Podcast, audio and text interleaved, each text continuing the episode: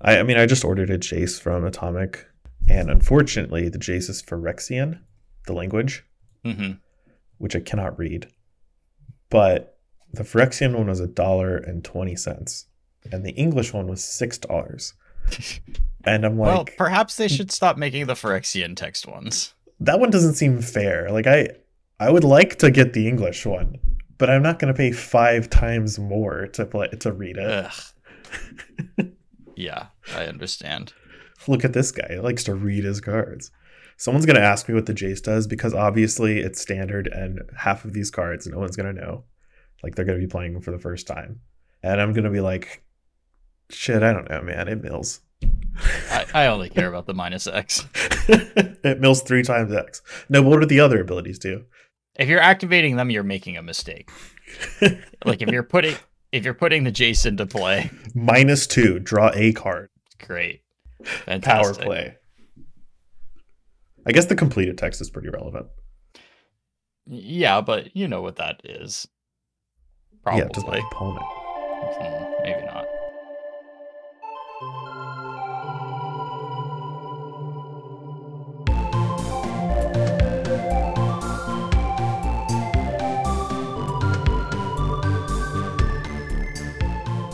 Hey everyone, welcome to episode 324 of the MTG Grindcast, the spikiest podcast in all of Central North Carolina. We are your hosts. I'm Chris Castor Apple. With me is Lee McLeod. Hey Lee. Hi, Chris. Happy holiday. Yeah, how was your from it. We're at the end. Christmas and New Year? My New Year's was great. My my Christmas was wild because of family stuff. Sure. Just, my family is very different than I am, yeah, that can be tough. But it was a good break at the very least. Yeah, I had a nice break too. Just pr- pretty chill, but we had some like we hosted Christmas with my family. That was pretty nice and had like a New Year's party and stuff. It was good. We did a little Cuban. What the the best part is, I know most of this because I was talking to Kristen while you were like out waiting in line for Chinese food or something. So I heard about all your all your stuff you did over Christmas, just not from you. That's well, you're caught up then. yeah, it was Great. You, sound like you had a great time. It was a good time. It was a good holiday. Before we get started, want to thank some new patrons Tim, Bo, Brian, Jaron, and Jeremy. Thank you for your patronage. We will be sending stuff out soon. Uh, for anyone who has not joined the Patreon, please feel free. Uh, we sent out some Christmas cards to longer term patrons with some hand drawn tokens. Uh, anyone who signs up for the Patreon during uh January of this year. We'll make sure to also like get you a bonus little Christmas something at the end of the year if you if you stick with it. So that's that's I, I think that's what we're gonna try to do going forward. I had a lot of fun drawing those tokens. Now that the, the gag order has been lifted, Well, I didn't want to spoil things for people. yeah, it's super fun. Yeah. It was it was a nice afternoon. I enjoyed it as well. And we came up with some some cute tokens. Yeah, there are a bunch of tokens you would definitely want to like pin on your refrigerator. We'll we'll release the photographs soon once everybody's like opened theirs. Yeah, so we are going to it is standard season for RCQs. We probably need to talk about modern a little bit before getting into it just cuz there's stuff to catch up on. I mean, the RC Denver Yeah. Is not that many weeks away. Yeah, yeah. And although I'm not qualified for it, unfortunately, I, I think that it is worth keeping up with the metagame. Yeah, and plus I know Collins is going to Denver and has been playing a bunch of modern, so I've been just talking about it a lot anyway. Also, everyone loves talking about modern. Oh yeah, everybody's always talking about modern. And we will get Collins on for an episode in a couple of weeks, like right before Denver, I think is our plan. And so that should be pretty good. But for right now, you know, we're fairly qualified to talk about modern. I've played it a bunch, Yeah. so much. I can't believe we had this whole thing about scam being too good and banning it out of the format, and then that just didn't happen. Yeah. It won three of the challenges this weekend. Three of four. It didn't win on Friday, and then it won both Saturday ones. And by Sunday, it was 20% of the tournament. Because also, big news we get full deck lists for challenges now. Yeah. I it's not just challenges too. It's the best. I love this like so huge data dumps that they do Yes. because often it's not that bad. Like some of the challenges aren't even that big enough to where it makes a big difference. You just see a bunch of losing deck lists. But sometimes someone will have like bubbled out or done really badly with a brew that actually looks kind of promising. And I just have enjoyed looking at decks that would be normally just kind of unlisted by Goldfish Mhm. Standard and just like looking at all of them. It's it's nice. Yeah. Yeah, it is really cool and we also get better information for, you know, there's there's like the whole like oh yeah, scam is half of this top 32, but that's because it's like half of mm-hmm. the tournament, right? And we get to see all of the numbers and we get to see that you know, on Sunday, Scam was 20% of the tournament and had a conversion rate of, you know, slightly under 20%, but still like the the deck is is fine. The the deck is is winning approximately half or more of its matches and even though it's like a large portion of the tournament is still doing just fine. And just in case you haven't been keeping up with Modern since the ban list or Modern season ended or whatever, uh, when we say scam, we are referring to exactly the same Rakdos scam deck you're you were used to from the previous season. It's not like White Black scam or Golgari scam or whatever. It's Just it's Rakdos. just Rakdos scam and I again. I got to eat a little crow on this because I really didn't think that you could just put not dead after all in your deck with only four elementals. It didn't sound good to me. It it sounded pretty like uh, you would just draw dead scam cards a lot, but it seems like it's just fine to do. And you just, you know, play a slightly smaller number of them and you still have a decent number of turn one grief starts. And then the rest of the mid range deck is good enough. And I, I don't know how much of it is like, actually, I think a lot of it is that people are unprepared for scam because it's harder to be prepared for scam when you can't play Fury, the best card Yeah. against scam.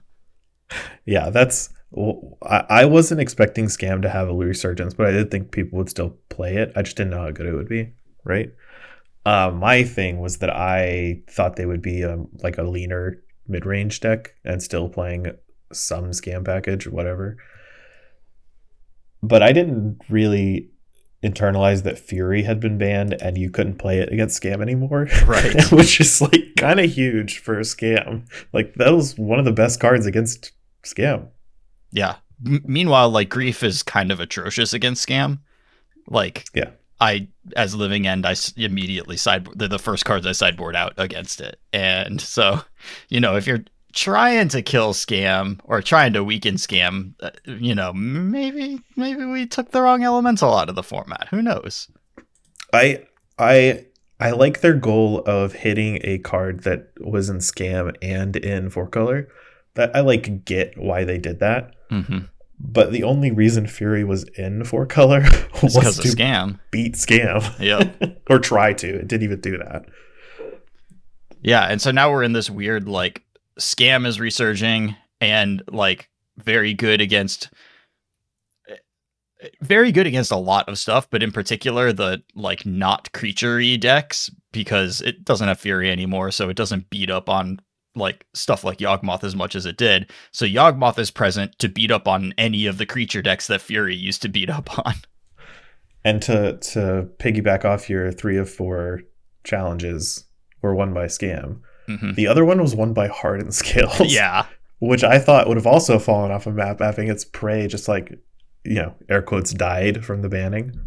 But now that Scam is back and doesn't have Fury, Hardened Scales is like, oh yeah, let me get a piece of that. Which is fine. Like, you know, that could end up in a metagame that's like enjoyable to do, to, to be a part of. Uh, you know, Hardened Scales being a part of modern is a good thing. And I like when it's good.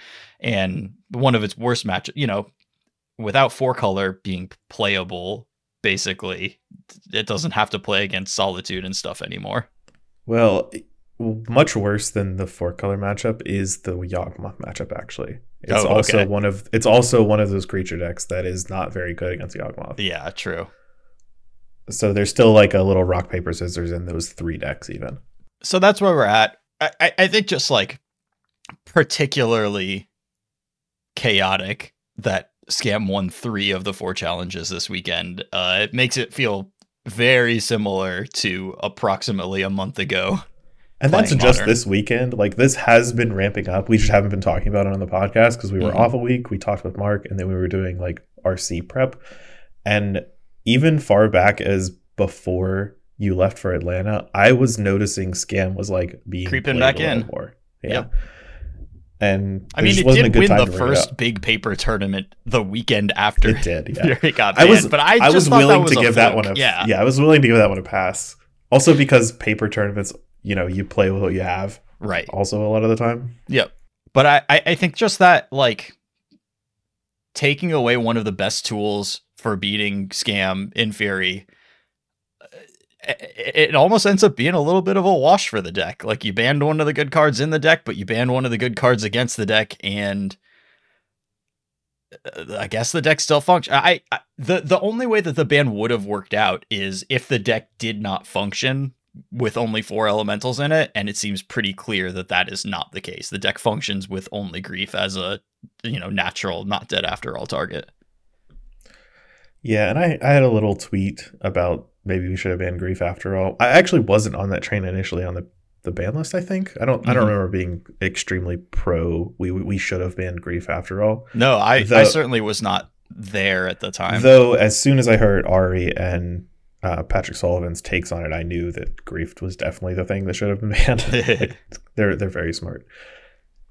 And I forgot where I was going. I, I will cop to being like I was surprised when you know the announcement the pre-announcement was like we're we're gonna ban something out of scam and then the entire consensus was just like yeah it's time for fury to go and that was like all of twitter was like we're we're banning fury it's about time See, I everyone did say that, and I was the one. I didn't want to. I didn't. Want, I pushed back against that. I remember that. I'm like, yeah, they they heavily implied they were banning Fury, but I don't know why that would be the ban necessarily. Yeah, I, I just like I, I do remember being surprised at how quick because like my experience has mostly been in playing modern.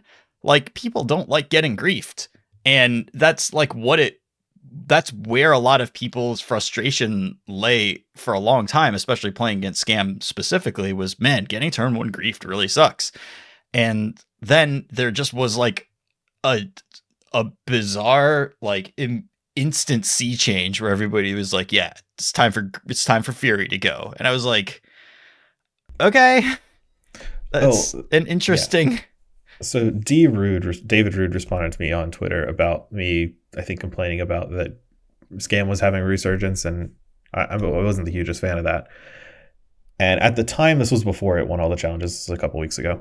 Mhm. uh, over the holidays. And at the time, it was just like, you know, the fourth most played deck, like still rising, but didn't know it was going to keep going up. It's just like, isn't this an okay place for the the grief deck to be? Like, it's you know a way less metagame percentage than before, but you can still play the deck and it's still good. Like, Yeah. isn't that uh, isn't that ideal for a ban? And my response to that was in terms of numbers, I would agree with that. But because the whole play experience of the scam deck is inherently like just destroying one player's ability to do anything on the earliest possible turn, Mhm. I don't think that's a healthy play pattern to be in a like slightly good deck. Sure. Yeah. It, and it's certainly not a healthy play pattern if the deck settles back in at 20% of the format again, which isn't impossible. It was 20% of this Sunday challenge. Right. So, whoops. Yep. Oops. I don't expect them to do anything with the the modern format until after Denver, at, probably until after all of the RCs. Mhm. uh, and then maybe once Karlov Manor comes out, which is mid February, I think. Maybe Sounds they'll right. maybe they'll edit the ban list and throw grief on it, and hopefully unban Fury. Maybe. I, that's not going to happen, and I know people just like tuned off the podcast immediately as I said that, but I don't know. I, I kind of liked Fury. Yeah, I think that it would be for the best if they did not make changes during RC season. I think that was pretty annoying to make a change right at the end of Pioneer season. And, you know, to dovetail like sort of the topic of the day of card acquisition and the problems therein, I, you know, I'm not going to sit here and say that like vendors at tournaments must bring X cards of the format of the tournament. I all I'm going to do is complain that it is harder now to get cards than it like was in the past, and you can't trust you can't assume that the cards will be available at any tournament you go to. I also don't ever assume that an LGS will have any of the cards that I might possibly need. And ordering stuff online is just horrible. I I ordered a bunch of standard cards and it was just a disaster. Like Star City no longer has stuff in stock.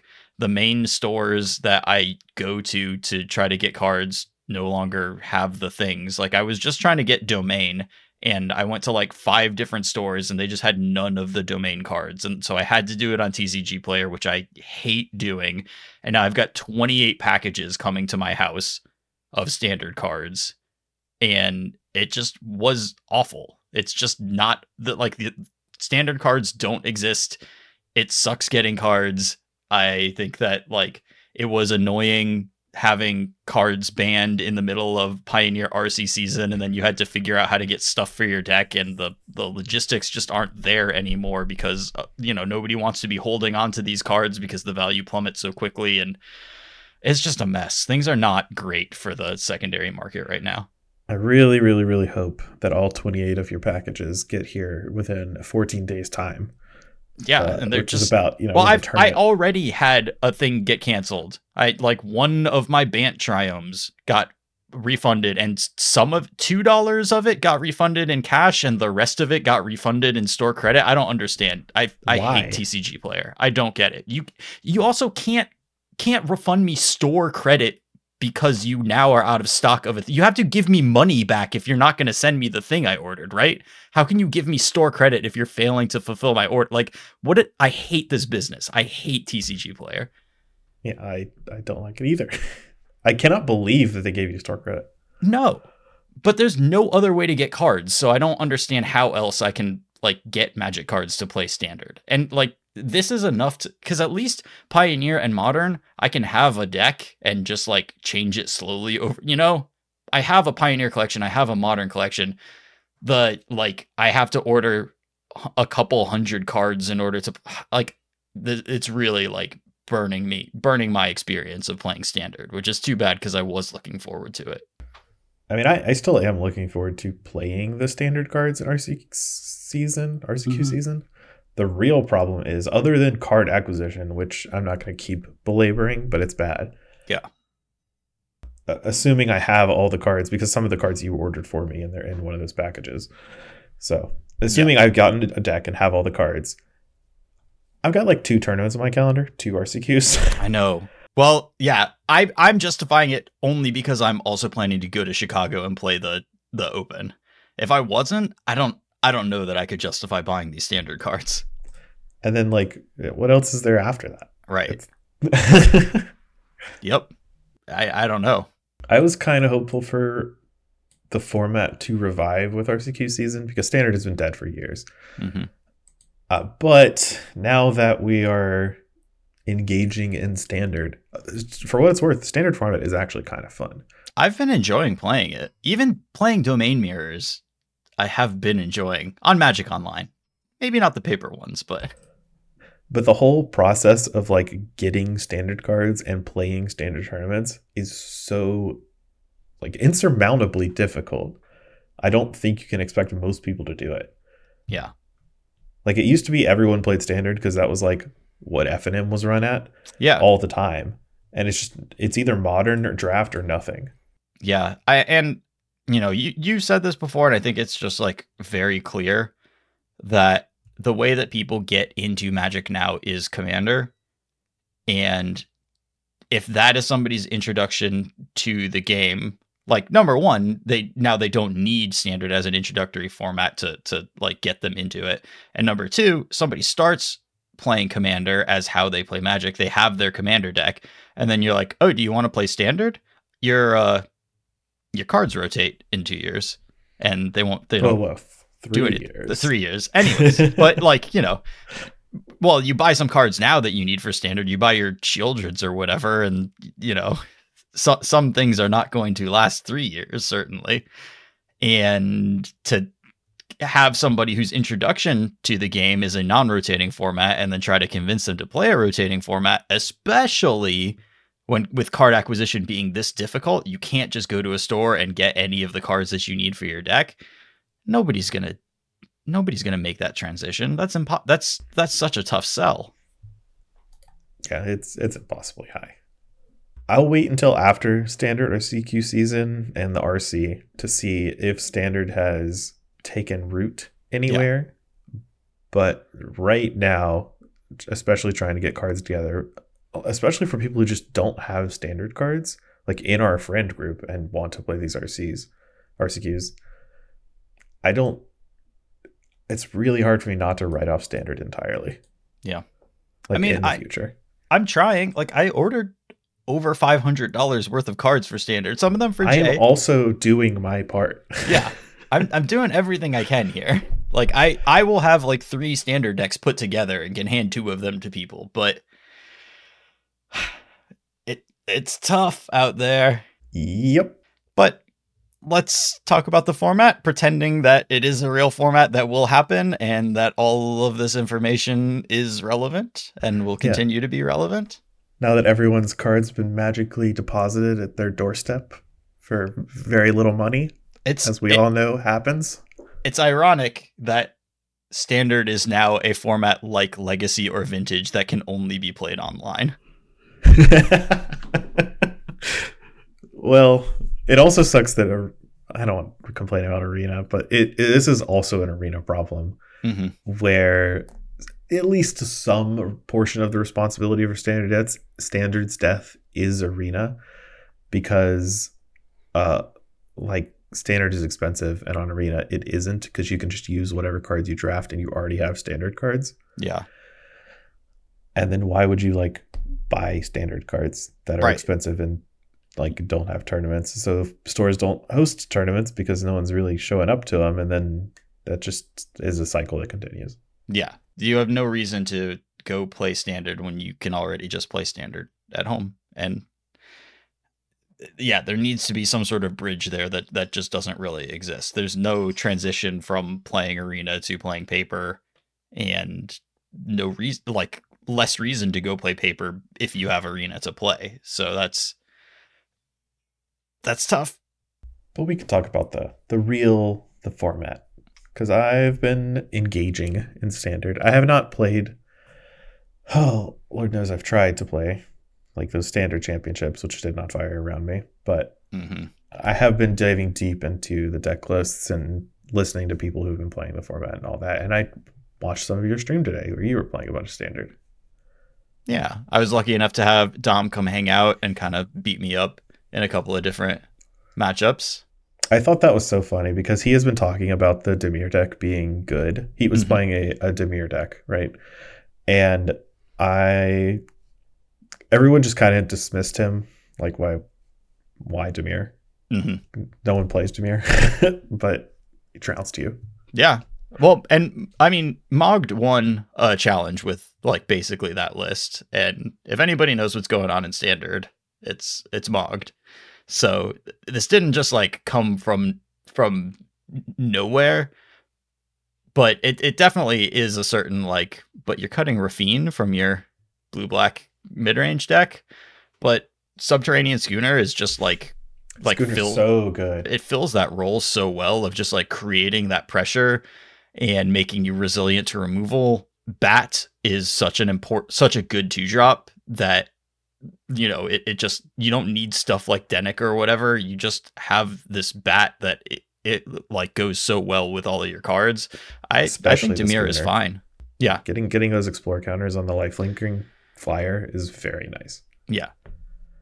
Also, Schooner can't be doom uh not doom bladed. Go for the throated. Right. Which is a relevant removal consideration.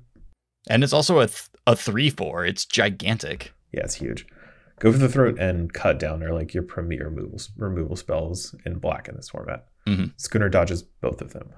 Yeah, I mean, th- there's a reason that the Rakdos list I was playing was running like Bitter Triumph in its two mana removal sl- slot because you need to be able to hit stuff like Schooner. hmm And that that's like somewhat of a concession. Mm-hmm. Yeah. So to just kind of do a format rundown, the like level zero best deck is certainly or level one, whatever I don't know what which level is which, but the the Just pick a level and say it confidently. here's the starting deck for the format that is pretty good is domain. Uh it's usually multiple copies in each of the challenge top eights. It it just is there. The main deck is pretty set. It's got like 58 cards cemented, and then you have like two flex slots kind of. Basically, uh, it's more of a control deck than a ramp deck. You do have Atraxa, and you do have these draws that are like Topiary Stomper into Invasion, but mostly you are just like a deck that casts Wraths over and over and over again until you like cast Atraxa and kill them that way. Uh, I like thinking of this deck's ramp spells as their divinations, basically. yeah, Because it uses this deck uses mana very well. Uh, especially up to like casting archangels and Atraxas, right? yeah, But even just like uh, up the beanstalk, drawing a card, playing it, drawing a card, playing that, like that's Mhm. a lot of mana. yeah. The deck's quality is directly proportional to directly proportional to the number of leyline bindings that you draw in a game because that's the that's how you get efficient on mana and you really make things turn around uh, when you double spell with a leyline binding, especially if you're drawing a card off of up the beanstalk. The mirrors are kind of tragic, but also I'm like undefeated in mirrors, which is all that I play uh, in the leagues right now. But I'm like seven and zero or something in mirrors right now because I think that it it's a different kind of magic than a lot of people are used to playing, where it the re, the like the resource that you're managing is the total number of threats in your deck in a in a very weird way and a lot of people spew. And if you're ever like discarding an archangel of wrath to hand size you're probably you've probably made a mistake somewhere in that game. And so that careful play is rewarded but not too careful or you will time out or you know unintentionally draw the match in paper Yeah, the the domain mirror is wild. It reminds me of like the, the domain mirror. You're kind of like playing a prison deck where you're very judiciously keeping track of your opponent's win conditions yeah and yours, like depending on who's ahead and who's behind. Mhm. And it's really difficult to determine who's ahead and who's behind because you're playing so many board sweeps and incubate tokens to chump and whatever's where you can like manage all the threats pretty efficiently. Like archangels even take each other down, right? Mhm. So you're just kind of balancing between having enough threats to close the game and not exposing yourself to just getting run over by the very same threats if you have a threat dense hand. Yeah. It's very interesting. it is not really in interesting I- In a, in a way that would be like we could spend a good hour on this game, but you don't have an hour to spend on the game. yeah i and i will say that i don't i haven't been impressed with like most of the you know cards that are intended to be breakers i you know i, I played against someone who had a main deck Tyranax Re- Tyranax Rex in their deck and it just didn't do the thing that it was supposed to. I've played against a lot of Jaces post board. I, I don't I'm, they're not that impressive. I think I talked to Jarvis about this a little bit and I think it does make sense if you really uh, want to take the mirror seriously, which you probably should, to main deck a Jace, especially in paper where a lot of matches are going to end like 101. So I, I watched him. You played a match on stream today that ended 101. yeah, Your opponent just conceded the match because they were four minutes down on clock and couldn't win two games in six minutes. Mm, Yep. So and and a Jace would have ended that game on either side like pretty immediately in in game one. So I, I think that it makes sense to main deck the Jace if you are trying to do that. Sideboarding in the Jace is a lot less effective because like there are negates in both decks, and I also am interested in potentially Tishana's Tidebinder as a mirror breaker because early on it can counter the trigger off of an invasion it can counter it's the only thing in the format that counters an atraxa uh, off of cavern of souls and i i think it could just be the thing. But i've had reasonable a reasonably good experience in the mirror just bringing in negates and seed sharks although i'm not like the most convinced on seed shark in the sideboard of this deck. It just it, it has not had too many standout games for me. And also your blue mana is not the most accessible thing in the world so it's nothing to write home about. Most of your blue mana from Atraxa is subsidized heavily by Cavern of Souls. Cavern, yeah. I mean, your your blue sources are four triomes and one island that you can search up with your topiary stompers or invasions, but it's not like easy to get to. You know, it, it's it's a little bit gated behind like time. If you're trying to play a Seed Shark on turn three or turn four, which it's is not when you really want to to play happen. it, Yeah, you're not. It's not really going to happen. Yeah, exactly.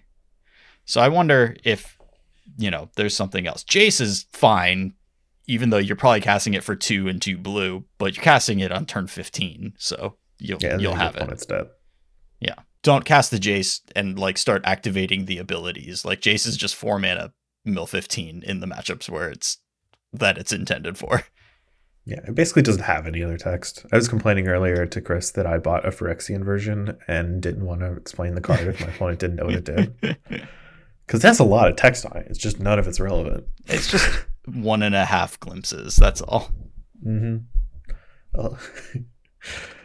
Occasionally you can blank a Glissa if the game gets really weird.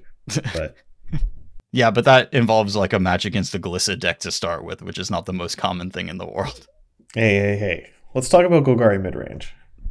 Okay. Because this deck sucks. I was maybe let's not talk about Golgari. well, I want to I want to give it a little airtime because people still keep playing it. Yeah. Uh, it does okay in challenges, uh, in that it has seen top eight copies. Mhm. But I don't know what this deck does unique to anything else in the format. It just seems like the worst mid range deck you could play in a format full of really good mid range decks. Yeah. So the thing is, the black cards in the format are very good and sort of create a core for a mid range deck all on their own. And then you figure out what else you want with it. You've got, you know, Deep Cavern Bat, Preacher of the Schism, good removal spells, and, you know, uh, whatever you want as far as like Virtue of Persistence or whatever. Uh, and and if you want like Liliana's, but you have like this, and and then you're like fours of Sheoldreds and uh, Archfiend. So the black cards are just really good, and that's why we see Dimir and Esper and Rakdos and Green Black as the the mid range decks in the format. With green, you just get like additional bodies and not a lot else. Like Glissa's a good card. Mosswood Dread Knight is a a pretty good card, but you're not like constructing a real game. You're just making your deck as mid rangey as possible in Yeah, a the format real where problem with Mosswood Dread Knight isn't that it's bad, it's that it's doing the same thing all of the other black cards already do. exactly. You could just play a different color and have access to other good effects. Like we were just talking about Subterranean Schooner, which is the same mana cost as also Dread Knight, and does something completely different and still gives card advantage. Like it doesn't make a lot of sense to me to add green to your deck and then cut down to two Preacher of the Schisms so you can play some Glissa Sunslayers and you like just play not green and play four Preacher of the Schisms because that card is pretty close to Glissa. Right. Like it if you're playing Esper, which is also a very good deck, you, you get even better options. You get Faerie Mastermind, you get Raffine, and you just don't need green isn't really offering you anything. It's just like supplementing black cards that you would be playing anyway. Yeah, and I think that really what has happened here is like Golgari is worth consideration when you're out mid-ranging the other mid-range decks, but all of the mid-range decks have been forced to get like pretty aggressive in order to keep up with domain and they're actually pretty good at attacking hard and like making you have it early on and you get cards stuck in your hand you trip you get tripped up on not having enough mana on turn like you need to be just like slamming cards into play because there's a lot of like flying creatures there's a lot of gixes that like if you're on the back foot and you get gixed like and, and two creatures hit you and they draw two cards and now you are trying to win with your like Moss, you're not going to out mid range that with like Mosswood Dread Knight. You're just gonna lose. So the the fact that these other mid range decks now are just so good at beating you down and putting you in the spot that you can't really recover from means that I don't think that the grindiness of the Golgari deck is getting you as big of an advantage in the mid range matchups as you used to be able to. That said, I do think the mid range mirror is the only place where Golgari is actually good. Yeah. I don't think it's good against anything else. I, I think that you are still probably advantage in multiple of those matchups, but that gap has closed. And so you get less and less reason to play it if you're gonna get beat up by if you're gonna get beat up by domain in a way that some of the other mid range decks don't really. Like I played against the the Dimir deck with domain and like Dom just ranched me. It didn't feel close at all. What do you want to talk about next? Because we've looked we've looked at a good deck and a bad deck. um, I mean, I was impressed with the Dimir deck, both playing domain against it and playing like the lower to the ground version of the Rakdos deck against it, which I don't think I played super well because it was my first couple of matches with it. I, I'm like still just getting used to the text of the cards in the format, and I didn't do a great job of like maximizing my inties and stuff. And so like I think that the Rakdos deck is probably a little bit ahead against the Dimir deck, but the Dimir deck just had a lot of tools and was impressive and just very efficient with its cards and uh like the the sirens were very strong a lot of the games they just I really like that card. The one mana make a map guy. yeah it's like like the the Rakdos deck is playing the fairy that like surveils when it ETBs and you can, And you fairy, can like draw a card from Yeah. graveyard or something like that. the dream thief and like the siren is just so much better than the dream thief Well, it yeah, the siren gives battlefield presence. yeah yeah exactly it, and you're also the New deck also plays Schooner, and the Rakdos deck is not really Yeah. suited to make use of one ones like that. Like the Eh. Deep Cavern Bats and the Faerie Dreamthief out of Rakdos are just like guys you can put counters on for Inti, and that's Mhm. okay. Especially since you can discard the Dream Thief to Inti and get like extra value that way. But in the blue deck, your Inti is um, Schooner, so you just play your guys out, tap them, and then they get bigger while you're attacking with your Schooner, or you're drawing cards off the, the Explore trigger. yeah i mean right inti is kind of your schooner when you're not playing blue. Yeah, Inti's really good. I don't want to like diminish Inti. Uh, Inti's like one of the best cards in the format. Yeah. in my opinion. But it is it does not do a good a job at buffing small creatures the same Right. way that something like Schooner does. It also doesn't do as good of a job of beating Wrath of God the way that Schooner just sits in play, Right. doesn't get Sunfalled, and keeps dealing damage every turn. Yeah, that's pretty nice. Um, I do with the Rakdos deck, yeah, because you have those bodies that are in there, like the Faerie Dreamthieves and the the uh, Bat, which Deep Cavern Bat, so like one one of the top like five cards in the format. Honestly, card is incredible. It's so good. I'm so glad I picked those up like on set release. yeah. Because you have those bodies, I don't think it makes sense to build the Rakdos deck with fewer than four Gix in it. I was the build I was playing had three Gix, and I just wanted it all the time. And a, a lot of the games are coming down to who had Gix and was making attacks with it. So I think that playing a lower to the ground version of the Rakdos deck, it makes sense to max out your Gixes and uh, minimize your geological appraisers because that card sucks. I don't, I don't get having it in particular. I if you're playing like the Carnosaur version, like I you have different considerations, whatever. Playing it in the like aggressive Rakdos deck does not compute to me. I haven't given it a lot of thought. I just have seen no one cut it. It's like, yeah, you can hit Preacher of the Schism with it, and like that's a a solid amount of power and toughness, except the 3-2 just doesn't matter. A, a 3-2 doesn't do anything. Like I, I I don't know. It has no abilities. Like there's a lot of preachers of the schism running around that are two fours, or subterranean schooner is a three four, or God forbid there's a Sheoldred or an archfiend. It's just it just is getting blanked all of the time. The three two doesn't matter, and you really need every time you cast it, you're like, I have eight copies of stuff that I want to hit with this thing, and the rest of my deck I do not want to hit with this thing, and I'd better hit the removal spell here, or I'd better hit this type of threat here. And if you don't, it just like was a wasted turn. I I can't I struggle to understand the the geological appraisers in the aggressive Rakdos deck. Do you know what you would want to play instead? Like maybe just Sheoldred? Yeah, you could play Sheoldred. You could also just not play as many fours. There's like eight fours. Well, I, would- I in don't. these decks. I don't think I'd want to play four Sheoldreds. Like uh, the stock list I'm looking at has three Gix, four Geoappraisers, and four Archfiends.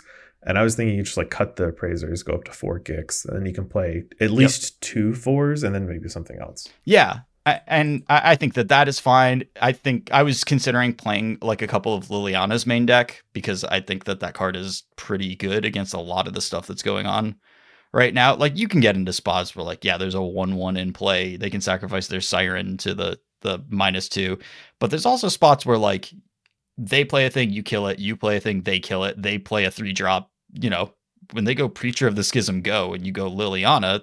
You know, that's a sequence that you want and Liliana is also pretty good against domain. So I, I could see main decking a couple of Lilianas as well. Yeah, I I, I kind of like the the Rakdos, the little Rakdos deck. There is a large Rakdos deck we should probably talk about. Yeah. I have no Uh, experience with it, but it looks bad to me. But I can't like state that as fact. So if you remember the Pro Tour, the last standard Pro Tour, this was kind of like the breakout deck where it was a Cruelty of Gix deck, and you would recur uh, Etali with uh, Breach of the Multiverse. That, that was mostly what, and Chandra Hope's Beacon was the other like big card, and that was mostly what you were just doing. Uh, the deck has not really changed. You get uh, Trumpeting Carnosaur now from Ixalan, but that's kind of it. Like. Yeah. And and I think that if you're going to be doing something like this, you probably have to be doing you have to be going all the way up to like breach the multiverse for it to make sense as a plan against domain cuz trumpeting carnosaur is not like trumpeting carnosaur into threats is just a thing that gets sunfalled. Breach the Mhm. multiverse at least is like doing something. I, I think the main problem I have with this deck is that it I think preys on the mid range decks a little. I'm not even sure if it's better than the way that Domain does because those matchups can be close. But against Domain, this deck does not do anything. Yeah. That that's my fear for sure. Is that it's just if you're not going up to breach, then you're just like getting cards stuck in your hand that by the time you can cast them are not big enough. I mean, most of these decks play Breach the Multi first, but even with that, hmm you, they- they're not doing anything that beats all the board sweepers domain is playing anyway. Like even if you breach, you're trading one for one breach with Sunfall or Depopulate. That's not necessarily a great trade for you because this deck has so few threats in it. It's just four Carnosaur, three Etali. That's it, and whatever you hit off their breach, the the breach of the multiverse in their graveyard. Yeah. Oh, okay. So I mean, we're talking about a couple of different decks because Okay. there are some. I guess there's some mid-range, mid-range. oh, you're talking about like mid mid like big mid range with Carnosaur. Right, they just have Carnosaur and Cruelty of Gix. They I don't have Etali or. Breach the Multiverse. I don't think. I think that this version really makes no sense. I, I think if you have Breach and maybe a couple of tallies, then you're closer to something that I can understand why you're doing it. I mean, the the the Carnosaur build obviously is just intending to beat up on other mid-range decks and just kind of do the Golgari thing, I guess. Uh, I I don't. It doesn't feel like a good idea to me. Yeah, there's a Rakdos mid range deck that's like similar to the last deck we were talking to that just plays extra trumpeting Carnosaurs. Uh, I think that one's mostly phased out. I haven't seen it in a clip a hot minute. Yeah, I mean, there's a there's several copies like from the standard qualifier that are uh, four trumpeting carnosaurs, three cruelty of Gix, nothing bigger than those. But the deck I was talking about was like the the more Sure. reanimator focused, which I still think is Not Not- where you want to be. great against domain, but it is a lot better than like big Rakdos mid range because you do actually have like a, a reasonable plan. Yeah. Yep. That said, I think that the Rakdos deck that I am most into is just get low to the ground, make yourself a good Inti deck. Because if you're not playing Subterranean Schooner in your black deck, then playing you gotta like maximize Inti as a, an analog, I think is the best idea. Uh, you want to talk about es- Esper? I know we've talked about Dimir a little bit, but the whole Esper mid range trio is pretty much like Esper and then blue white. Mhm. and then soldiers. Those blue white and soldiers kind of overlap a lot. Yes. I mean, so Esper, the Raffine deck, Raffine is still good. I I don't have any reason to say like don't play Raffine. Like that card still kills people.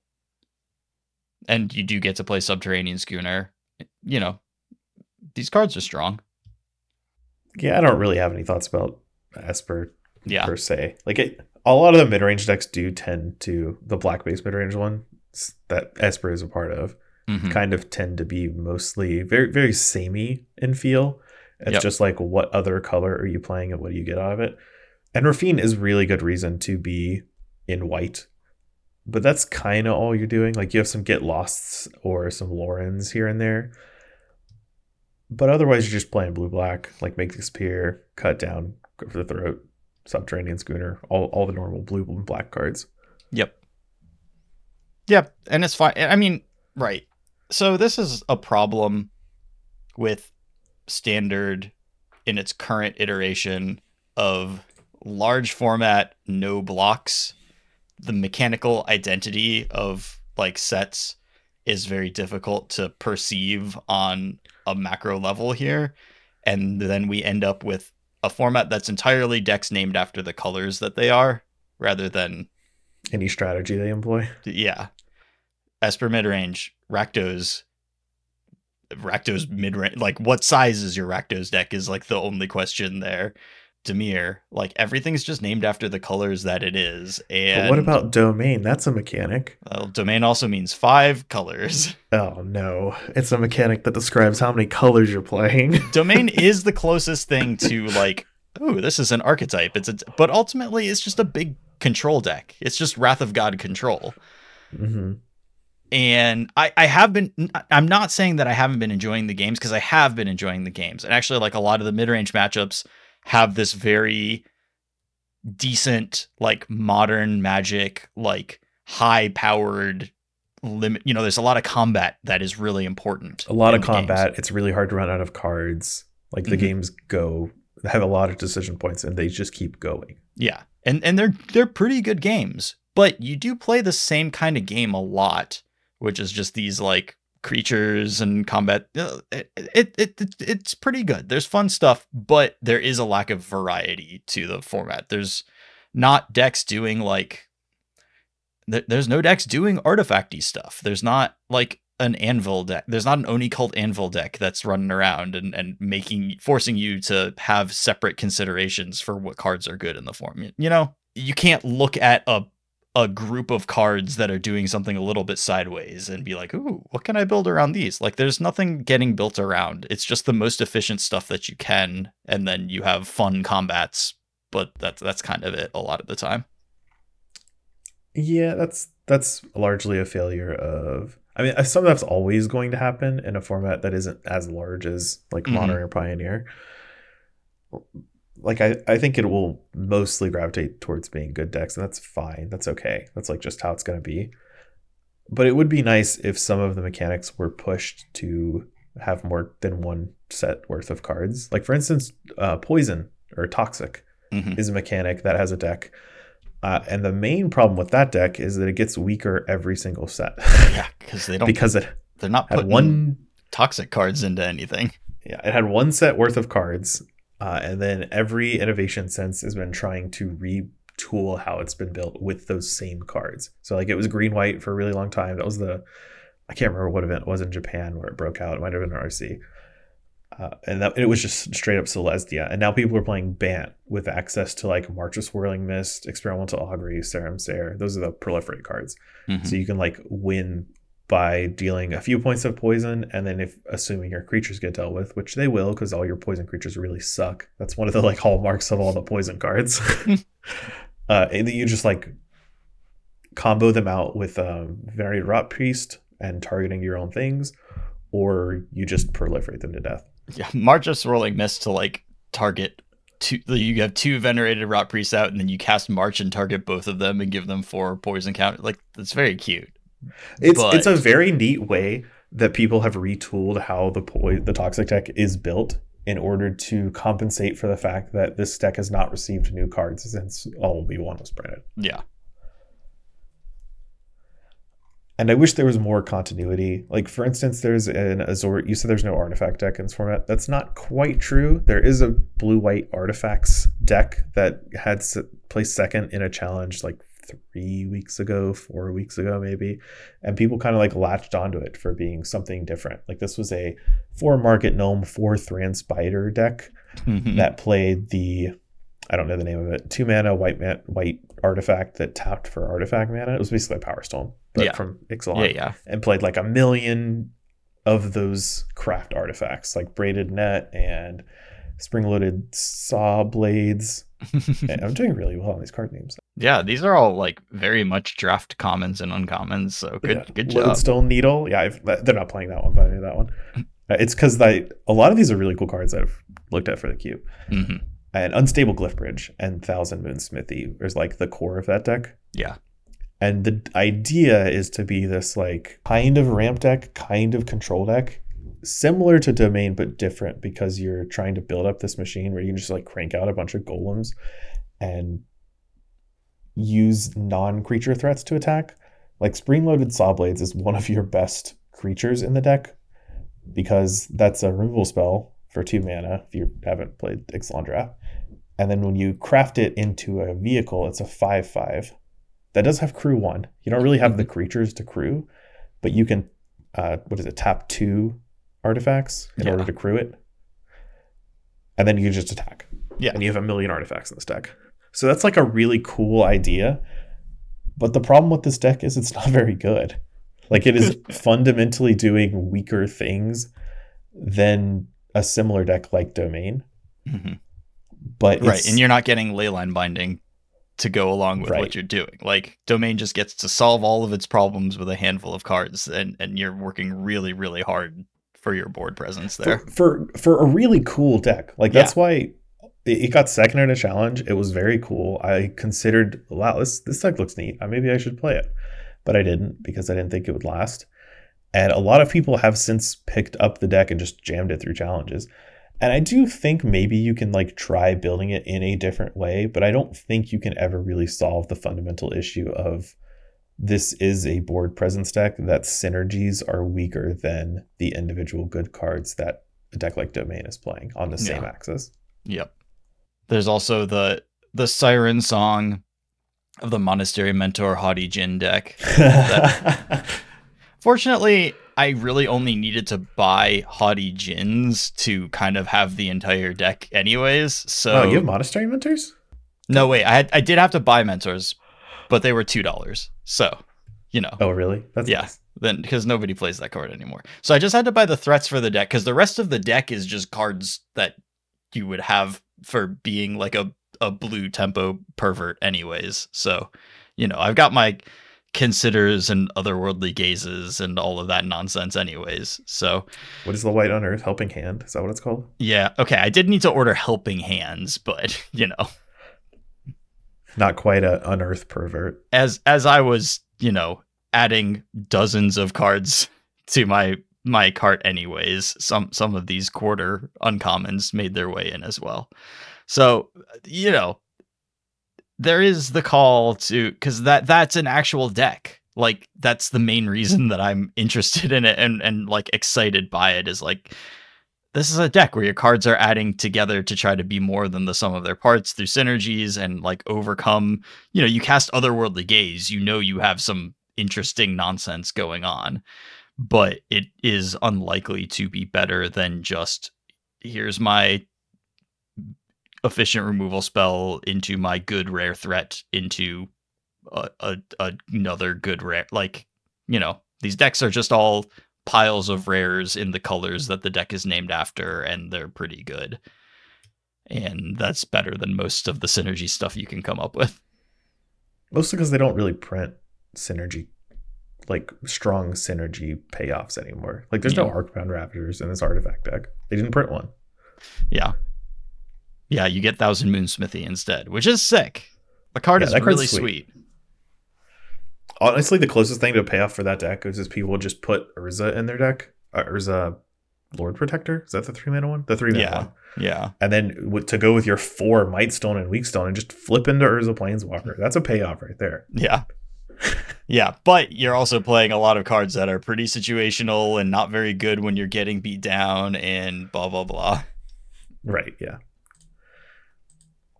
Like I said, I think you can rebuild that deck to make it play a lot smoother, but you will never fix your fundamental flaw. yeah, that makes sense. Like I really like braided net. I think that card is like phenomenal, Mhm. especially in that deck. But it's just weaker than leyline binding. Yeah. Yep. But most things are. I I love me a good tumble magnet. People don't understand. Let's see. So, I mean, a couple of aggro decks do exist. I mean, Mono Red is really the only like true aggro deck that exists. I will say it's not good. It's playing a few too many just like two two hastes for two to to truly be good. Your burn spells are not they don't really deal enough damage. But the fact that domain doesn't actually like cast any spells until turn 3 and sometimes that spell is just a rampant growth for 3 mana uh that's why mono red exists. It's very very difficult to win a game 1 against mono red with with domain. That's why all of the sideboards have four copies of knockout blow in them because you gotta cast one of those in order to keep up and get you to your Archangel of Wrath. And it is named very well. Yeah, it's a, yeah, that's it's it's a good one. When you just kill something for one mana and gain a couple of life, that usually gets you to oh yeah, now here's Archangel of Wrath to kill that thing and put a three four life link into play. When it gets cast against me on like Inti or something, it does feel like a knockout blow. Like, oh, Yeah. oh god. But what am I supposed to do now? it's pretty brutal. And it's really it's yeah, you get and, and that that probably is a cost of playing like a red version, a red aggressive version of the black deck is getting caught by like knockout blow, which is not in the sideboard for you, but it it will it, it will get you. yeah. Because it doesn't have to target red creatures. Right, but as long as you have red creatures in your deck, then you can justify bringing it in, and like you can't justify bringing it in against like Dimir or Esper, so they're not getting caught by by that. I don't think there are any other aggro. The only other aggro deck I would ever consider an aggro deck is like if you go really hard into uh like Selesnya Toxic. Yeah, Just try I mean, to jawbone duelist them out or something like that. right, because Soldiers is really more of a like It's a mid range deck. Flash just another mid range mid deck. range deck. Yeah, it's a little combo. It is, yeah, and it is cool. Like this one, I would I would count as a deck. If you're putting Lunarch Veteran in your deck, then then this is not just a pile of cards in your color. It is like it it's a deck. It's got some synergies. Like soldiers, I appreciate existing in the format. Although you know, four wedding announcement does put it solidly in that like we're gonna have a number of mid range soup games with this deck. Yeah. That's okay though. Yeah, That's kind of what wedding announcement has done to any white. uh, Yeah. I mean, I'm used to the the toxic decks playing Skrelv's Hive, which is a budget wedding announcement, right. but it's still pretty good for Yeah. deck. Wedding announcement is a funny one because in matchups like domain, it you know I'll have an opponent play one and I'll be like, yeah, whatever, a wedding announcement, and then they'll play the second one and I'll be like, oh no, oh, I no, think this I'm might be a problem. I think I'm dead. I did have one game. The first match I played against soldiers, my opponent just played all four wedding announcements, like turn three, four, five, and six. I didn't win that one. Classic flipping the first one when you're about to play your fourth one. Yeah. oh no, I found a Sultai Cauldron deck. Oh, I Oh can't no. afford. I can't afford to buy these cards. I only got two standard tournaments. Who owns four Soul Cauldrons?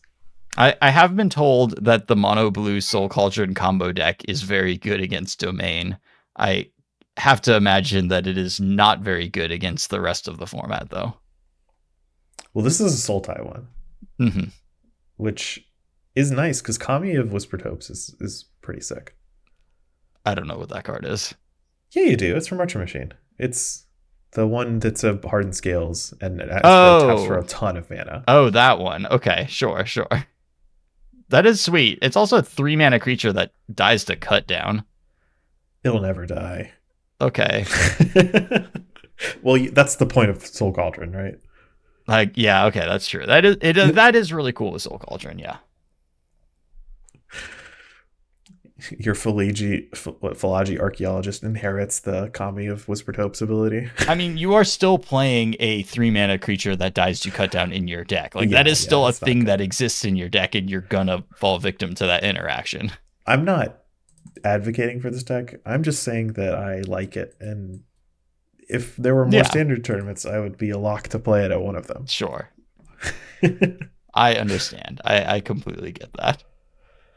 Unfortunately, there are only like two on the calendar right now, so I know. just gonna stick with the one I've already built. Yep. Not go too deep in the, the weeds. Yep. Is that all standard? Did we do it? That's yeah. That's pretty much all a standard. I I mean, standard is mostly defined by the, the good cards. it there's not a lot of cute stuff going on. No, that- that's that's my main issue with it. But I will say the games that I have been playing, I have been enjoying the individual games. Even the domain mirrors, I I find a fair bit of joy in them. At least on Magic Online, I probably will get frustrated uh, in paper because paper is not really set up to handle this type of magic. And playing the mid-range decks against each other is very intricate and rewards planning and just kind of identifying combat spots and and doing good attacks and blocks and identifying which creatures are important or will be important a couple of turns down the line. And the the games are fun. The individual games are really fun. So the i i do enjoy playing the standard right now. Yeah, I think they're good. I one of my main issues with standard formats like these, or any format really, it's not standard uh, dependent. It's just more likely to pop up in standard. When you describe like mid-range games where hmm like your your card counts are important and all your decisions are very important to, and they matter a lot, yeah but they're fundamentally just like normal games of Magic. hmm Those get old for me very quickly. yeah And at some point, I would just rather be drafting because I think drafting also has a lot of that. Right. That's what I enjoy drafting for. Yeah, and that's that's what I was comparing them to is like just kind of high powered draft games where your Yeah. removal costs two mana instead of three or four mana, and your creatures are much more brutal when they do hit, and and you are trading them for each other. But yeah, that that's a lot of what it feels like. It's just like high powered drafter or cube matches. the reason I like constructed is because you get to pull a bunch of different cards and combine them in interesting ways to Mhm. do stuff that's more than the sum of their parts. It's like the most of the decks I like fit that description. And when we have formats like this, which I can enjoy for a time, but they're fundamentally just you're putting in high powered normal magic cards with other high powered normal magic cards to combine into a normal magic deck that is powerful. Yeah. that doesn't hold my interest very much, especially since the decks are the same over and over and over again. Whereas at least when I get that same experience in draft, albeit at a lower power level, I don't know what's in my opponent's deck. So there's like an added variable that keeps the games fresh and interesting for me. Sure. Whereas formats like this, to me, always have some sort of expiration date where eventually I'll hit a cap and I'll be like, okay, that was I've mid ranged enough. I I'm done now. Yep, I understand. And then that's when you start looking for the like Haughty Djinn decks in the format and stuff. yeah, the soul cauldrons, the Haughty Djinns. Yeah, and, uh, exactly. exactly. Yeah.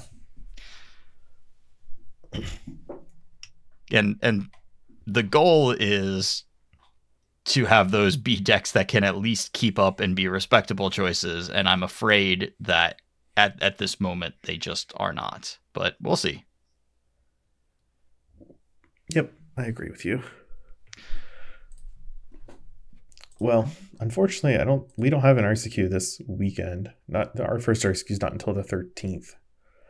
Yes. So well fortunately slash for unfortunately but- packages to yeah arrive. that, right exactly my my my 20 28 packages plus one SCG Oh, I, I know, I know. I increased the number okay for But- comedic effect. It's going up to forty-eight the next time I mention it.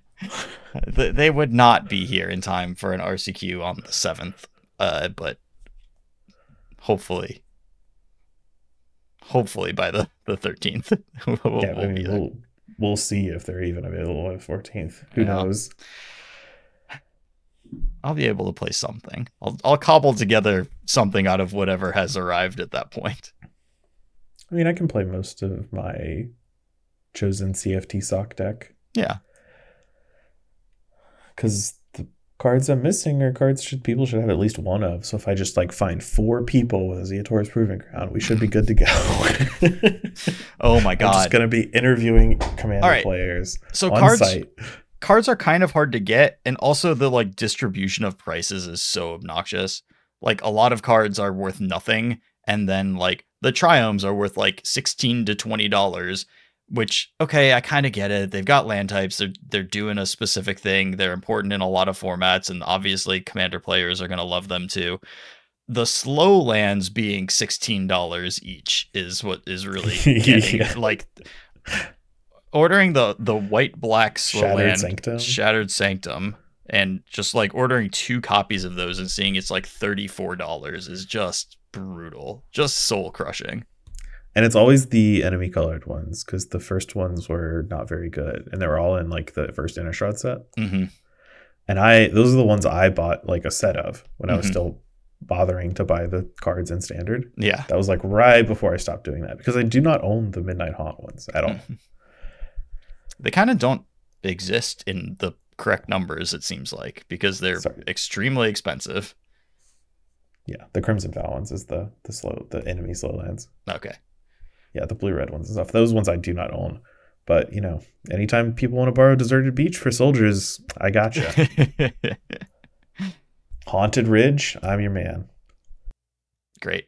It, it is funny too because they're getting played alongside the fast lands, which are just objectively much more powerful lands. Yeah, they're and great. like Darkslick Shores and Seachrome Coast and stuff cost like two fifty or three dollars now. I mean, I don't think Seachrome Coast is ever expensive. No, but in in these standard decks, the fast lands are way better than the slow lands, and they oh, the cost slow lands are more expensive. yeah, the, like they cost like twenty five percent as much as the slow lands, if that. I wonder why that is, but not enough to dig into it. Nope. Just enough for someone to like tag me on Discord and explain it to me. Anyways, I think that is it for us for today. Yeah, cool. In conclusion, In conclusion, excited for standard. Unfortunately, not excited to start the process of being ready for standard. yeah, the baggage of standard is definitely dragging down the experience as a whole. But I am excited to play it. I have been playing it on stream and enjoying it. I will continue to play it on stream, and I, I can't promise that I will enjoy it, but I assume that I will continue enjoying it. So Enjoyment is not promised, but at least for a little bit, it should Yeah. be okay. yeah, it should be fine. I I think I will. It's fun. It's been fun. Uh, thanks everybody so much for listening. We really really appreciate some, your time. If you'd like to lend us some support, uh, we do have our Patreon. Go on patreon.com slash MTG grindcast. And yeah, we've got tokens and stuff coming out. I am in the process of commissioning a new set of tokens, and we'll, you know, we'll also have little bits of bonus content for subscribers as well.